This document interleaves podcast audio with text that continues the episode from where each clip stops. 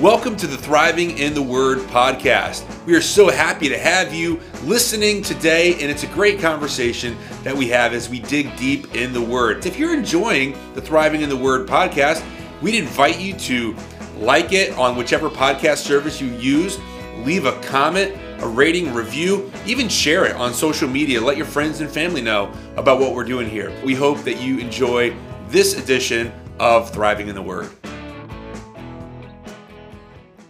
So here we are back in Malachi. This will be our final week in Malachi and also, incidentally, our final week in the Minor Prophets. This has been quite a journey, uh, one that uh, I think has been enlightening for at least us that have been studying it. And it's been uh, interesting to study some of these lesser talked about prophets, and Malachi being the final, uh, final one of the minor prophets the final book in the Old Testament, and this is our final week of this. So a lot of finales here, uh, but let's just jump right in.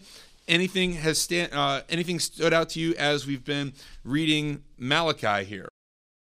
If no one's gonna jump in, this, is, this, this you didn't been, give anyone a chance. Wow. Oh, and by the way, we have Johnny, Lenny, Ben, and that's right. Here we go. Right, yeah. and myself, Judah, here with us today. Right, so, and Johnny's apparently gonna kick it off because yeah, right. everyone everyone uh, waited uh, half waited, a second. yeah, I waited. I was like, no one's saying anything. I'm going. Yeah. There's been times when he said that and like five minutes go by. Yeah. well, I'm, I'm excited to be here. I'm excited to share uh, the word with everybody. So, all right. So Malachi chapter three, verse ten. Now, the reason why I have this highlighted, and I actually highlighted it in multiple uh, versions of the Bible the New American Standard Bible, a very word for word translation, the ESV, uh, New King James. Uh, I even went back to the Septuagint, so like the Lexham Bible, the original uh, Greek and everything. And the reason why I find this uh, fascinating is because if you remember after Jesus' baptism in the River Jordan by John the Baptist, he was led out by the Holy Spirit into the wilderness to be tempted by the devil. Okay? and uh, if you remember that what, the devil basically uh, tempts Jesus, and Jesus says, "You won't put the Lord your God to the test, right? For it is written." But what do we see here in Malachi, uh, chapter three, verse ten? What you end up seeing is is a very rare instance where God says, "Go ahead, test me." Mm-hmm. And it's beautiful. So I'm just going to read it. Uh, right now, I am in the NASB Bring the whole tithe into my storehouse, so that there may be food in my house. And put me to the test now in this, says the Lord of armies. If I do not open for you the windows of heaven and pour out for you a blessing until it overflows, then I will rebuke the devourer for you, so that it will not destroy the fruit of your ground, nor the vine in the field prove fruitless for you, uh, says the Lord of armies, right? How powerful is that for God to say, Give me my tithe, fill up the storehouses with food, right? Like, give me your everything. And and here's the thing, you know, a tithe, traditionally speaking, and this and he is speaking to the Israelites, not us under you know grace now under you know Jesus. We don't live under the law anymore. I understand all those things, but it's so powerful to think like, what is a tithe? to us. It's giving from a joyful heart. It doesn't have to be food. It doesn't have to be money. It could be your time. You can volunteer in any one of the small groups or ministries or help out with teaching or whatever it may be, right? But what's more powerful than giving your life to the Lord? Like it says um, in the New Testament, it says, you know, be um, a living sacrifice. Let your life be like a, a sacrifice that is righteous and holy for the Lord, right? Like what does it mean to serve in the kingdom? To serve the most high to serve god the god of the mm-hmm. universe right? Who who keeps your heart beating in your chest right? Who knits us together in our mother's womb or our children right? God who is the tr- the true sovereign of everything. Like I, I was meditating on this and just so many bible verses are popping into my head.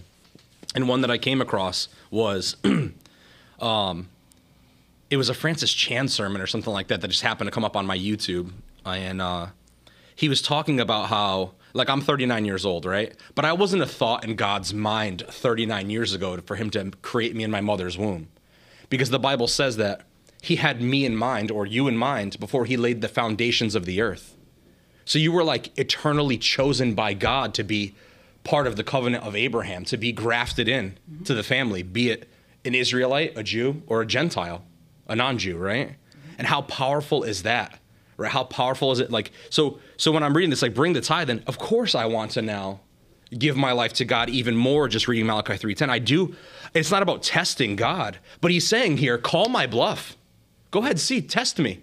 I'll show you. You know, I've tasted your goodness. You know, this is like a promise from God, right. and, And I it's- and I and I and I believe these promises, man. So that that was just one thing that just jumped out at me completely. Is uh, it was Jesus being tempted in the wildernesses. I always look for Jesus in the Old Testament. That's the first thing that came to mind with Malachi 3:10.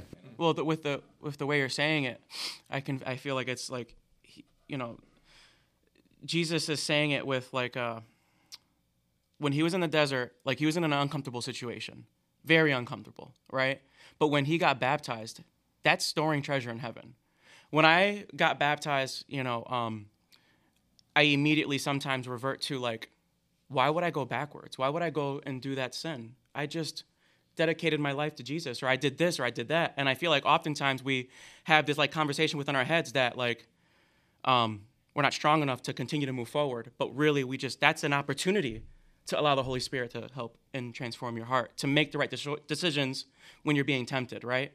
But then when I see um, when you're reading here in Malachi 3, chapter 10, towards the, the bottom, says, Try it, put me to the test.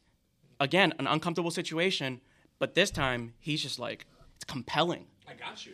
I got you. Like from he's frustrated. Yeah. Like he's he's like, guys, you've been like, and if you read bef- before that, in verse eight, Eight and nine, I know. right? Like, how many times is he saying, "You're cheating me, you're cheating me, you're cheating me, you're cheating me"? It starts off, yeah. would Come on. Right, like- God? You know, yeah. right? And then, uh, yeah, you're giving, and then it's talking about how you're giving me a blind sheep. Yeah, that Let's was give him that one. That those two lines actually were the focus. I didn't look at ten as closely as Johnny did, but I did look at eight and nine and cheating God and thinking about uh, Leviticus. I think it is is where tithing came about, and excuse me. So there was a under the law of Moses that you know financial arrangement that the people had uh, that was enumerated or elaborated in in Leviticus about tithing and the tenth and. I don't know if it was you, Judah, the last time we meant saying, you know, that was a tenth, and do we need to just give a tenth? So in the New Testament, which after Malachi we skip, you know, the 400 years and we go into the New Testament, there's nothing about tithing. Not that I know of. If you guys know that, uh, Well, it's I- Matthew 23 3, where, where Jesus, uh, where he, he criticizes the Pharisees because the Pharisees, he says, you know, you're, you're so careful to tithe a tenth, give a tenth of your, your spices and all these things. And then he said, but you don't love anybody. And he says, yes, you should do the former, but without forgetting the latter. Right. So, Love, so exactly. he kind of yeah. he kind of reemphasizes Without it, love, but but, it's- but it's it's, a lot meaningless. lesser of an Yeah, emphasis it's- than yeah, in the not old. commanded. We're not commanded. That, I guess maybe that's what I mean. Verses in, in Leviticus where they in the Old Testament, the law of Moses, the Mosaic law, were comma- uh, there was a commandment. In the New Testament, not commanded to do that. But as you said, Judah, the in, as Jesus Jesus espoused the, for me, you know, the the principle remains to give not necessarily tithing, which is a tenth or whatever that is, but um, as Christians, uh, and that's why that that eight and and and nine ahead of ten there was important to me. Are we cheating God as Christians as as we talk about uh, the New Testament or what we believe in as Christians? Are we giving consistently, sacrificially? And, and I think you brought that up, Jude. I, I don't know if it was you. I don't know why I want to keep saying it was you. Sacrificially. In other words, are we giving enough that it's actually a sacrifice? I don't. Uh, can you Yeah. recall Oh yeah. Well, yeah, that? yeah. Because because Yeah, yeah. because for some people, um, giving a tenth really has absolutely no impact in their life. You know, and, and, and it's not sacrificial at all. And and and so so I, I think that um that with with this thing and, and I mean I, and I, I want to just kind of um clarify the distinction because a, a lot of times we say like well you know the, the serving the time the energy resources and all and, and, and that that is true we are to do that but these are specifically a tithe is specifically a tenth and it's a tenth of your goods that you're bringing so it's not so much the volunteer it's not so much To the house of God, things, though. right. So it, maybe it's coffee beans or spices or And- yeah, cookies or. in their culture, it was it was whatever their um, whatever their increase was. So whatever your increase was. So you have an increase in you know, whatever. a good way to put chickens or Yeah. money or whatever your increase is, you bring that. In fact, growing up, there was a guy um, that came to, to our church, and uh, my dad being the pastor, he would like literally bring us a tenth of his like uh his garden like That's awesome. and we're like you know he's like he's like i just want to take this literally and he's like Beautiful. supplied us with uh with vegetables and he was uh, on a mission to harvest from the ground 12 months out of the year um anyhow that that's uh That's cool, though. yeah, Yeah. it- that's a you know he, he just took it very seriously for most of us the only increase that we really have is is financially Yeah, for the most part yeah. so that's where where it applies and what I will say is that yeah, we're not under the law anymore. Just as Jesus would eat with unwashed hands, he would um, uh, harvest grain and eat that on the Sabbath. He'd heal on the Sabbath. There was many things that he did. I, don't I don't believe that um, that the curse necessarily still stands here. But what I do believe is that the blessing does still stand. Exactly, And- and exactly. so so there's spiritual laws here that that, that for example, um, and I'll give you an example of of say uh, just with with health and eating, right? Because I did this for a while, where I, I just decided for whatever reason I was gonna only eat uh, kosher. Uh, food. I shouldn't say kosher foods because I didn't care about kosher. I was just not going to eat unclean animals, right? So no shellfish, no pork, no, you know, um, gnats, uh, things like that, um, and uh, no camels. Um, and uh, so so I didn't eat those things for a period of time, and I will say that it was uh, it was healthier, right? Um, so now now I do, and obviously we we can we see evidence all throughout Scripture. And there's some people that will die on this hill of like we should still not eat this. I'm like clearly through Peter and Paul and through different things. I mean we we, we see that that has been clarified that we are now able to eat uh, uh, these these uh, these foods now, but it doesn't mean that the benefit has been taken away, right? Because if you look at the unclean animals, nine times out of 10, maybe 10 times out of 10, they're all bottom feeders. They're all waste animals. They're the garbage disposals of the world, right? Pigs and catfish and, you know, tr- yeah, shellfish and all these things. So, uh, so that being said, even though the law has been lifted, the benefit is still there. And and I've never once in my entire life or ministry seen someone make a commitment to give at least a 10% of say income. I've never seen them not be blessed beyond Of course, they could which is what it's God's word Absolutely. Right. promises. And, and this is the only time in scripture Yeah. that God says to test me. Yeah. Usually The only time. Usually he's saying, Don't, Don't test me. yeah. Yeah. You know, but Right, this one right, time right, he's right, saying to test me. So so that being said, Yeah, it's the- we, we don't live under the obligation of the law anymore. For no, many but the, people but the principle is still Right. there. So The I'm not going out to get in- locusts and honey right now for lunch. the principle is there to give, as I said, consistently. But but the key word for me is sacrificially. In That's other words, is it is it truly a sacrifice? In, in addition, though, in addition to giving sacrificially and consistently, doing it with joy. right. Mm. yes. Th- that brings up the question of why. So if you're, and I do this myself, and I, I challenge anybody that who is, you know, you're doing stuff for the church, and you're getting stressed out. Stop for a second and ask yourself, why am I doing this? Right. And if it comes down to, oh, because I have to, because if I don't, I'm going to disappoint everybody, and everybody's expecting this. No, no, you're, and maybe you should take a, maybe you should think more about it and talk to somebody. But if it's something like you say why, and it's because I want to see the joy on people's faces. I want to see this come together. I want to mm-hmm. feel. I want to feel the. I, I, I call it the magic, but the magic of when it all comes together. I want Because what does God happen. say about offerings that are offered inauthentically? Exactly. You know, we see that all through these minor prophets, right? He's like, I don't want your stinking offering. You know, it's like he, he wants our heart, and we see that reflected in the New Testament. It says, don't don't give out of compulsion. Don't give out of, you know, arm twisting. Don't get. It's like God loves a cheerful giver. It's like we need to be giving because of the fact that it's like If you're not doing it joyfully, don't do it. Like, and- it's and just that- not worth it. and that goes into like where I'm reading here. I mean, we've read this already, but should people cheat God and talking about cheating God, and we're taking it financially, but also it could be looked at like if you're serving and you're doing it because someone's expecting it to, you to do it, to do it, and you're doing a halfway job. Here, I clean up my language. A halfway job of doing it instead of doing it full way. You know, um, that's the same as cheating because it's like. Uh, I, I, yeah, uh, there was somebody who uh, one time somebody went and cleaned the bathrooms instead of me doing it, and then I went in there and I could instantly tell that they didn't really do a good job. and you know it's like, then don't do it. Yeah. Well, this this actually all goes back like, as far as the sacrificing for God thing is like you know we get up when we go to work to provide for our families, right? Or maybe if you're stay at home, then you take care of the household, you keep it clean, you know, you know maybe you cook, etc. You take care of the the yard or, or the garden, whatever you have, right? Um, so that's like the sacrifices we do for our loved ones, right? And the same thing goes maybe when you're at work. You know, you're expected, you know, they pay you for your time or maybe on a salary, and you're sacrificing your time or your energy or hard work or whatever it may be. It's like, well, what that's why the sacrifice is so important to God. It's we do these things because we love our family or we love money, right? And that's why we do it. It's like, are we loving God when God is always loving us? Right. He's What are we chasing? Exactly, Right, right? right, right. And this goes back to Malachi 1 6, where he says, he's talking to the priest, he says, by offering polluted food, uh, actually, it's, it's actually Malachi chapter 1, verse 7, uh, by offering polluted food upon my altar. And, and he's like, try that with your governor.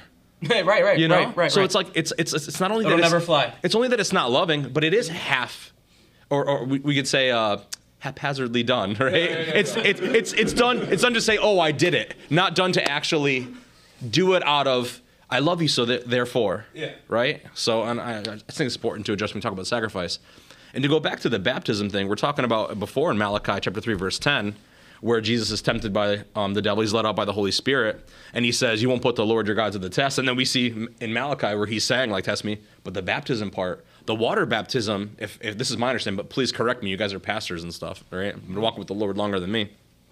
That's like the forgiveness of sins is why John the Baptist was doing it, right? Now we know Jesus was a spotless lamb, but we also know Jesus did it to lead because we have to follow, right? So once you've been cleaned of your sins, right, you still have to receive the Holy Spirit. You still have to receive Christ, right? It says, for those who receive Christ, they've been basically given the inheritance of God. And what do you see here when he says, Go ahead, test me?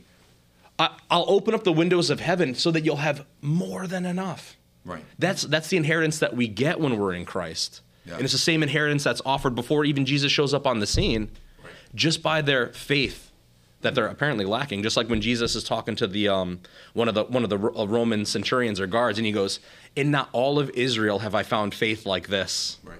Yeah. All of Israel, the, all the tribes, all you know, the, it's a massive nation at that point. Right. You know, it's like it, they, they were so big at that point that God had to, ca- or not God, but the, the Egyptians thought it'd be a good idea to call them back in in Moses' day, Right. right? Right. So you know, Yeah.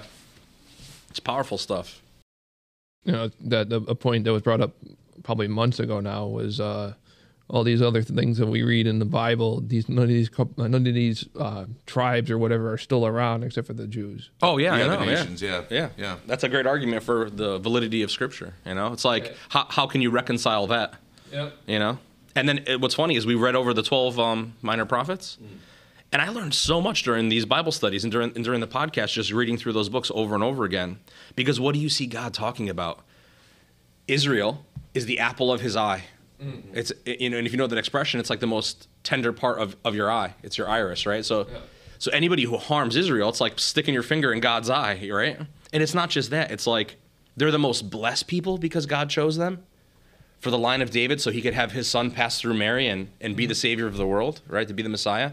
But they're also sort of the, the most cursed nation or family on earth because because what does it show in the Old Testament? God says, "Oh, I'm rising up the Chaldeans, the Babylonians, the the Syrians, the the Egyptians, the, the whoever to conquer them because of their lack of faith, because of their great hubris and pride, because of them not being the high priesthood of humanity like they're supposed to be, leading people to understand who God is and who we are as humans. Well, the, the counterpart to God choosing Israel as his favored nation is expectation. And God had expectations. And we see that throughout the minor prophets that we've read. There was expectations, and many times, a lot of times, most times, the people of Israel didn't meet those expectations. But sometimes they did through the prophets, which was which was so important in the whole story, right?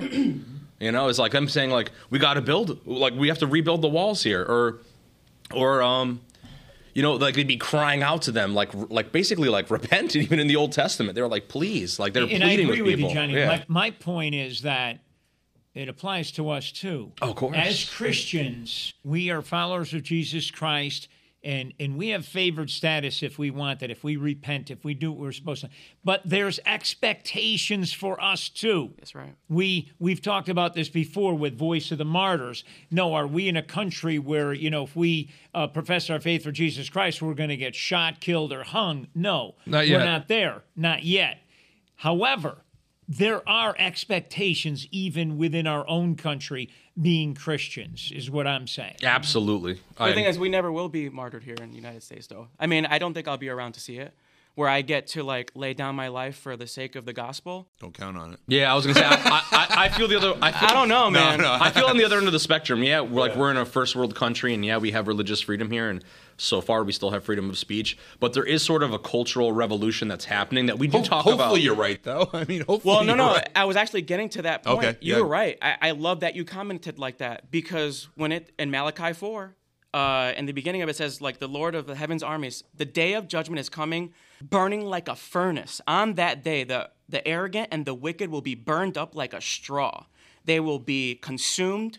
Roots, branches, and all, right? And so I'm thinking about this, and I'm like, wait a second, like God's wrath, and like it, it, it's yeah, it's very scary, but at the same time, I, I judgment, right? Mm-hmm. When you think about political debates, arguments, and just the state of this world, I've been able to take the backseat, and I'm just like, holy crap, this world is corrupted. It's broken.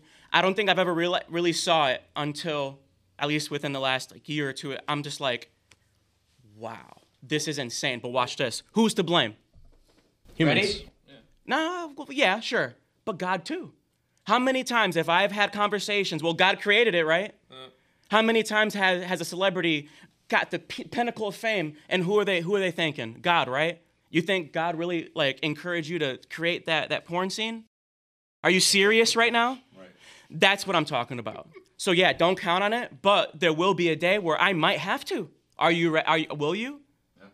Because this is this is serious because eh, you know and it continues on in verse 2 in malachi 4 but for you who fear my name the son of the righteousness will rise with healing in his wings and you will go free leaping with joy like calves left out on a pasture and a pasture is is is is big and open and flourishing and and, and vibrant and it's got nourishment for everything right like and i just that's where i want to be and let me tell you, like, as a church, as brothers in Christ, like, we have to also, like, create that pasture as well. Give people the opportunity to gallop. Give people the opportunity to grow, to, st- to put that, that, you know, to, to, to focus on what it looks like, what they're putting in their storehouse, right? Um, because that's, that's, that's the, the message here. That's the, the, the focus is for us that we can all have, we have a hope, we, have a, we can obtain this pasture that Malachi is talking about in, in, in chapter four, where like God wants to bless us. And, and the, the line right here, leaping with joy like calves let out of, of pa- uh, let out to pasture. You ever see that video where they have to let the cows out legally by law into the, the go have a day where they can play around? And how excited that one cow got, and he's all jumping around. Yeah, it's adorable. That's, yeah. Horses, Yeah, that's- that's what I- horses do that. Oh yeah, Yeah, yeah, yeah, absolutely, yeah. absolutely. There, it's freedom. So Malachi 4, verse 2. But for you who fear my name, the Son of Righteousness shall rise with healing in its wings, right? When you need healing, you are broken. Mm. When you when you need healing, you are sick, right? So of course the world is a mess, right? Of course that's what God offers is us redemption. Mm-hmm. Judah says it all the time. He specializes in restoration. Lazarus, come out of the tomb. He s- specializes in resurrection, right? Mm-hmm. This is the God we serve. So you're talking, but you're talking about the state of the world and how jacked up it is, and it's like it was no different in Malachi's day than it is today. We're always talking about the relevance of the Old Testament. Right. As as we've read through all these twelve prophets over the past six months, it's like any of those, almost any of these books could have been applied to today because humans are still sick, they're still broken, the world is still a fallen creation, Right. And that's why we need the Redeemer, the Wonderful Counselor, the Prince of. Peace, because our world is not at peace. You know, one one thing, uh, and this is kind of going back to what we were talking about with, with say the, the the law and the generosity and a lot of these things, is that um, I think that the thing that Jesus did in our life through forgiving us. I mean, obviously Jesus raised the bar in a lot of ways, right? The old covenant said, "Don't murder." Jesus says, Don't "Don't even don't hate." hate,", Yeah. you know, or don't don't commit adultery, don't lust. I mean, he was raising the bar in many ways, but the motivation changed right? Because under the old covenant, you did it because you had to, because this is what was required of you. And under the new covenant, we do things because we get to, because we are responding out of love and gratitude to what God has done for us. And, and a verse that popped into my mind was uh, Acts 4:32, which is this is talking about the early church. You know, so they're gathering together, and it says all the believers were united in heart and mind, and they felt that what they owned was not their own, so they shared everything they had. Beautiful. Like, have you ever seen that? It's the kingdom. It's the kingdom Like, that will like, come. have you ever, have I ever like, seen it in practice? No. Oh man. I mean, I, I've been in ministry for I don't know 25 years now. I've never seen that. You know, never seen where where people and now now there are have been some communities out there, and sometimes they take weird turns. Um, honestly, but but there have been some people that have attempted. But it's like this is the beauty of it, where where it's it's not like oh um, I need to go and pay my tithe, right? It's like no, God owns everything. I'm I'm kingdom minded. I want to advance the kingdom belongs to me, right. with my my uh, my life, my energy, my resources, and I think that is where the freedom uh, comes in many ways. Is because uh, the more more we give, the more we serve, the more we do this, the more of God's blessings are attracted into our life. Not that we do them for the blessing, right? Right. We don't do it for the reward. We do it out of love for God and for His kingdom and for the church and these things. And as a result, His blessings pour out on us where uh, w- where we don't have room to store them. And um, and and I just I mean I, like like this verse. I mean I, I think it's uh, I highlighted it as well about the the leaping like the cow the calves let out and the Son of Righteousness bringing healing in His wings and and it's all like you can see this like preparation right i mean there, there's um what i think 400 years between between malachi and the birth of christ something like that Yeah, they call it the, sil- the silent years. Yeah. yeah. but, but, but what but what I what I what I visualize in these last verses of Malachi is the sprout. If you ever watch like a, a plant, you know, in uh, in uh, time lapse, it's like the sprout pushing the dirt up. It's like it's almost here. It's like it's like you know, and, and the whole tone turns right here. The Son of Righteousness will rise with healing in his wings. On that day when I act, you'll tread on the wicked as if they're dust under your feet. Remember to obey the law of Moses, my servant, and the decrees for all Israel. But this this last verse or last two verses, I think, just kind of like, I mean, you couldn't end the Old Testament better. It says, "Look, I'm sending you the prophet Elijah." Before the great and dreadful day of the Lord. His preaching will turn the hearts of the fathers to their children, and the hearts of the children to their fathers. Otherwise, I'll come and strike the land with a curse. And and who's the prophet Elijah, right? I mean, he's sending uh, John the Baptist, who's the one who comes and prepares the way. And, and we see Jesus reemphasize that John the Baptist was the Elijah type uh, character in this story. And it's like, it's like you say, okay, guys, you got to sit and wait, but it's coming, you know. Is he uh, is he an Elijah like character or is he Elijah uh, brought back to life? Who- He's Elijah like. And that's what happens for, for for anybody following this. This is, of course, this is the we know this is the last book of the Old Testament, the twelfth of the minor prophets that we're reading. So, in Malachi has gone through this. I summarize this. He has pronounced God's justice, the promise of restoration, and the coming of the Messiah, which is on the minds of the Israelites now Constantly. right? Yeah. So now they've got that in their mind. And now we have 400 years of silence. But all of a sudden it picks up. If we read Matthew 3 2, what is happening? John the Baptist says, Repent, for the kingdom of God is near. So he's exhorting his listeners to do the same thing. It's almost like that 400 years is connected by Malachi to, to John the Baptist right there. There, there, I mean, it, ju- it just picks up where it left off, really. Beautiful. It's not just a myth. Yo, It's it, it, true. It, it, it, Like, it right? picks up. I, I, I went there. I go, okay, let me go for 400 years, and you get a similar message by God's next prophet, Elijah, like John the Baptist, who says, "Repent, for the kingdom of heaven is near." And, and either you, Johnny, or Lenny was talking about repenting about what we need to do, and there it is. John the Baptist picks it up and just continues the story. Yeah. How, Get how ready, can yeah, how, how can you how can you um grab a hold of this new kingdom where there's forgiveness and compassion and, and empathy, and we're lifting up one another and we're sharing all of the resources, we're sharing our inheritance that we have in Christ, you know, with God.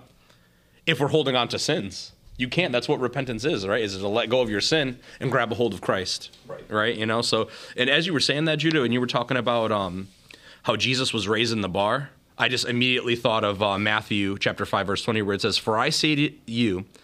That unless your righteousness far surpasses that of the scribes and Pharisees, you will not enter the kingdom of heaven. So the scribes and the Pharisees, who are they? They're like the religious leaders. They're, the sort of the the judge, best. jury, yeah, and executioners. They studied Torah. A lot of them have it memorized front to back, right? Oh, yeah, and then the scribes are the ones that are, they- yeah, they're actually writing it to give it to the new generation of the Pharisees, Sadducees, and so on. These these elite, if you will. Now, I might be thinking differently, but I, I'm thinking, okay, the scribes and the Pharisees, yeah, they were considered elite, but are they the high bar? I Of mean, course, if you- yeah. if you think about them, I, I understand what you're saying. Yeah, they didn't I'm have- thinking- they didn't have the New I'm going, Testament, they didn't have Jesus. That isn't the. I mean, back then, yes, if you were, you know, a commoner, you'd be wanting to aspire. If we could only be like them. As I look back on it now, I'm thinking, Well, no, and, and I think that's the point Jesus was making. He says, "Yeah, you all want to be like them, but it's not good enough. yeah.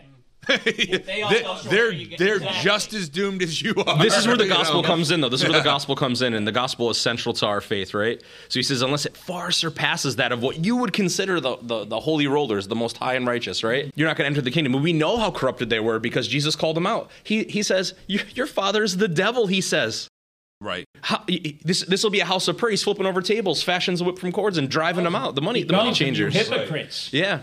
So so here's the world looking at the Pharisees like, oh, this is who we need to learn about God from. This is where the theology comes from. This is where faith comes from. Is us going to, uh, you know, Shabbat and you know going to a synagogue and learning from these guys. And lo and behold, what do you see? So how does one obtain righteousness that far surpasses them? How do we do that today? Well, for the can you imagine the run of the mill, if you can call them that, uh, Jewish faithful, and they look at these Pharisees, let's say scribes and Pharisees, but Pharisees, and and what they thought of them, and and you know the place and the position that they put them on, the pedestal that they put them on or had to hold them on, because the Pharisees did that themselves, so it caused the rank and file to put them there. And then you have Jesus coming along and calling them, among other things, hypocrites. As a blue collar worker Well, as from, from Nazareth. worker, think though, if, if if we are that that Jewish faithful to the Pharisees, what would you be thinking if you had somebody that is a commoner, a carpenter, and he's calling the people that you consider the highest hypocrites? Right. It'd be like going to the about White. House. It'd be like going to the White House and Well, being around well, all the well, leaders yeah. of the world or the UN, and you come in there. I mean, I'm a tattoo artist, or, or you know, you're a pastor. You know, like same thing. You guys are on church staff. You know, you, you have a business, but you go the world's elite, and then you're just like, you guys are all hypocrites. You say one thing and then you do another. Think about that. Yeah. Yeah. And I and I thought, I'm thinking, wow, imagine putting yourself there and and now what do these people think of as saying, this person who we know as Jesus Christ, and to them they're trying to figure out who he is, he's calling our leaders or our so-called leaders. The rich, the famous, the wealthy, the powerful. and and to drive that point home a little bit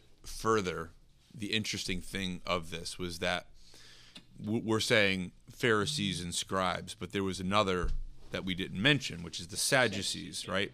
So you have the Sadducees who are the old guard.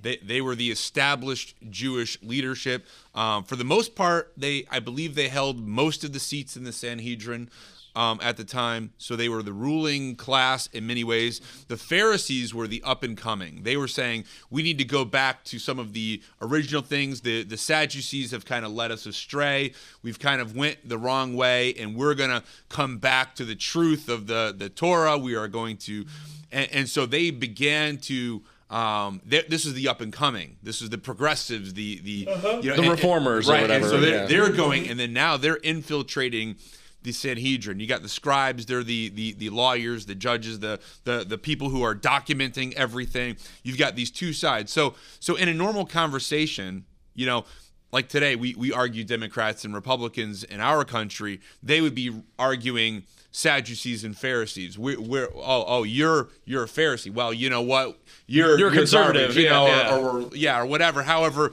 however it shook out then. So so for Jesus coming in, it's just interesting that that he came in and and they say nothing unites you more than a common enemy, right? So now you see the Sadducees and the Pharisees Plot to kill him. starting to come together. Like like we don't like each other, but we know we don't like this guy.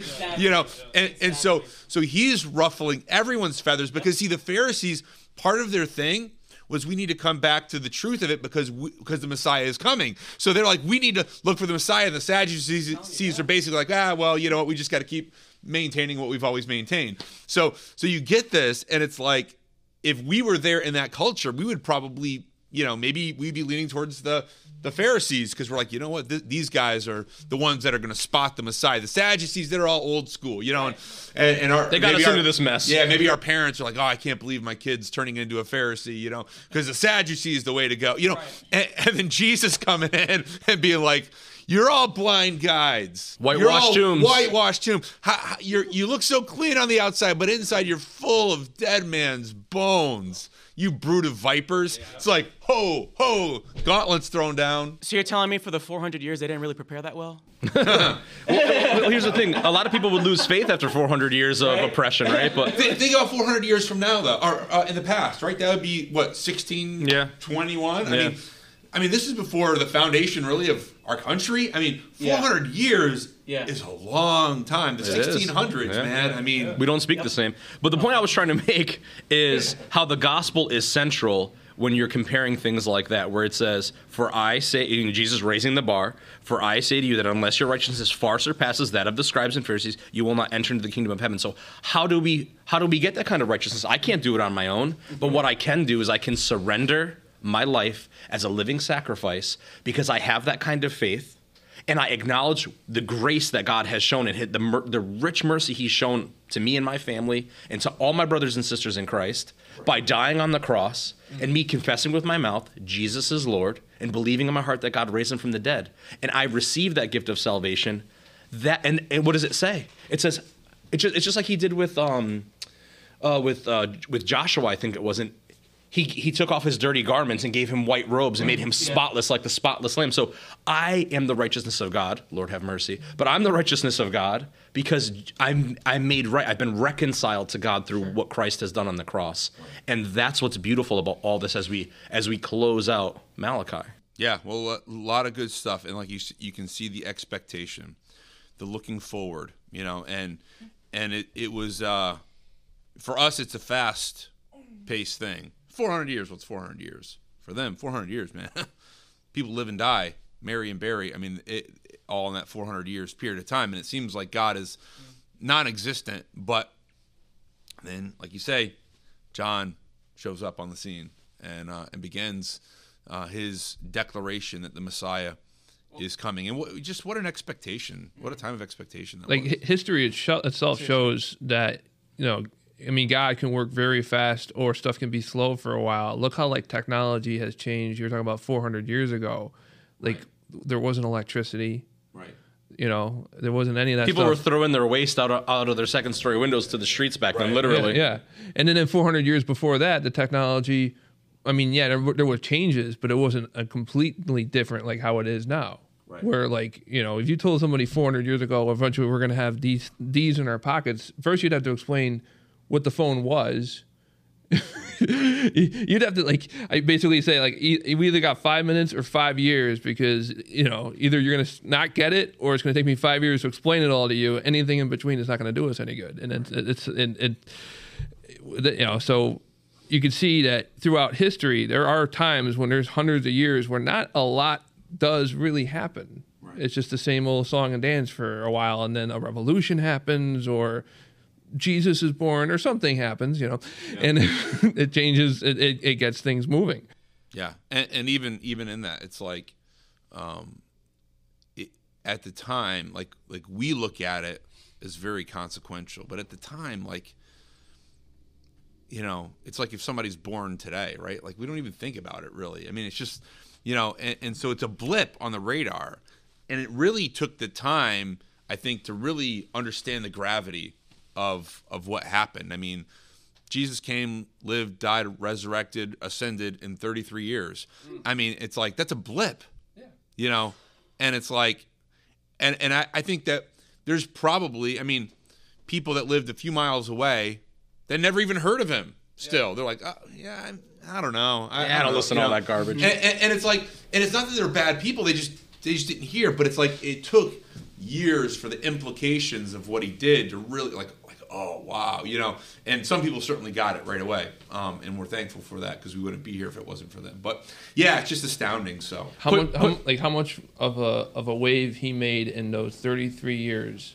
Lenny is the only person at this table who has not lived longer than that. yeah, And, Getting and- close. Well, well, this, any of the stuff we're doing, to, that any of us have done, have had any kind of impact like that on humanity. yeah. Put put yourself in the shoes of the Israelites though, where there's 400 years where there isn't a prophet, where they're just going over reading the Torah, right? Where they're just you know sharing it orally, where they're memorizing it. You know that's that's one of the great arguments that that I, um I love that I hear from some people all the time. In particular, when I meet some people from different um religions, right?